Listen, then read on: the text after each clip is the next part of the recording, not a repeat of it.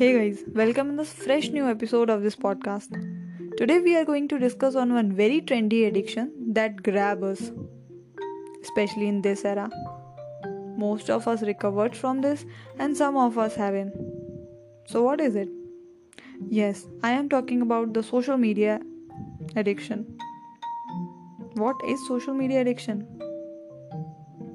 Checking and scrolling through social media has become an increasingly popular activity over the last decade.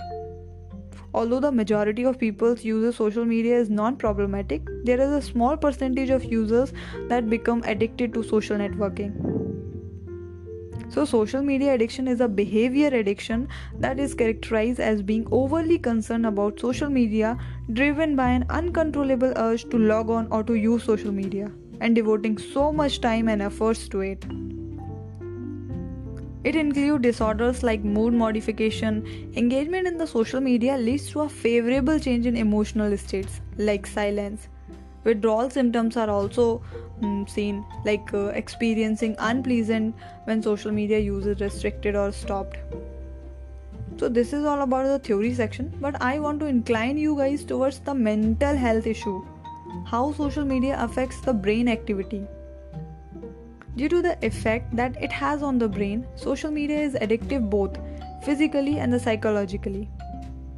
According to a new study by Harvard University, self disclosure on social networking sites lights up the same part of the brain that also ignite when some person taking an addictive substance.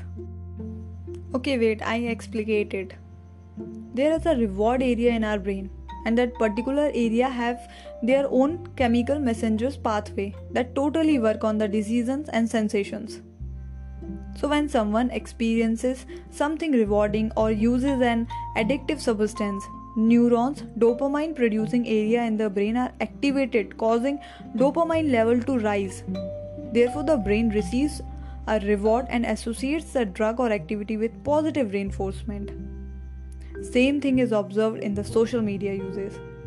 When an individual uh, gets a notification such as like or mention, the brain receives a rush of dopamine and send it along the reward pathway and causing him or her to feel pleasure. And social media provides endless amount of immediate reward in the form of attentions from others. Therefore, the brain uh, itself through the positive reinforcement. Social media use became problematic when someone visits social networking sites as an important coping mechanism to relieve stress, loneliness, and depression. For these people, social media use provide continuous rewards that they are not receiving in real life and end up engaging in the activity more and more. Consequently, when social network users repeat this cyclical pattern of reliving undesirable moods, was with social media use, the level of psychological dependency on social media increases. Research has shown that there is an undeniable link between social media use and the negative mental health. Negative emotional reactions are not only produced due to the social pressure of sharing things with others but also the comparison of the material thing and lifestyle that these sites promotes. Recent studies have found that frequent social network users believe that other users are happier and more successful than they are especially when they don't know them very well in real life. Social media facilitates an environment in which people are comparing their realistic offline selves to the flawless, filtered, and edited online versions of others which can be detrimental to mental well being and perceptions of self. Research has shown that adolescents who habitually use social media from a young age have severely low social interaction skills. And studies have also found that uh, these individuals have worse social anxiety in groups, a higher rate of depression, negative body image. Other than mental health, sev- several disorders like uh, food disorder or we can say disordered eating sleeping behavior etc are included in mental health issue now we are moving on the last section of this episode and try to find out the treatment of this addiction while many people are able to use social media on a daily basis with no problem. So, what I feel in this case, first try to find out whether you are in the grab of this addiction or not. If you scrolling, you are scrolling social sites for no reason, even you don't know that why you scroll this, and you spend lot of time on it, though your mind wants you, and literally, guys, this is dreadful. Luckily, the condition is very treatable, and many have successful recovered also.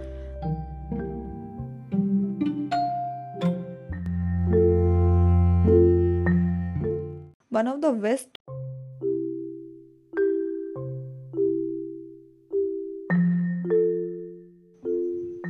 way to break an addiction to social media is to set boundaries. I think this is the best one and the toughest one. Second one is to reduce the screen time. Third is turn off all the notification. So first of all, prepare your mind to do this. However, if the addiction is too severe, you may require professional help also, and they can help you find the rehabilitation program that's best suited for your needs and get you started on the path towards recovery today. So, this is all about the trendy addiction. Hope you guys like it, and thank you for listening me. Have a good day. Thank you so much.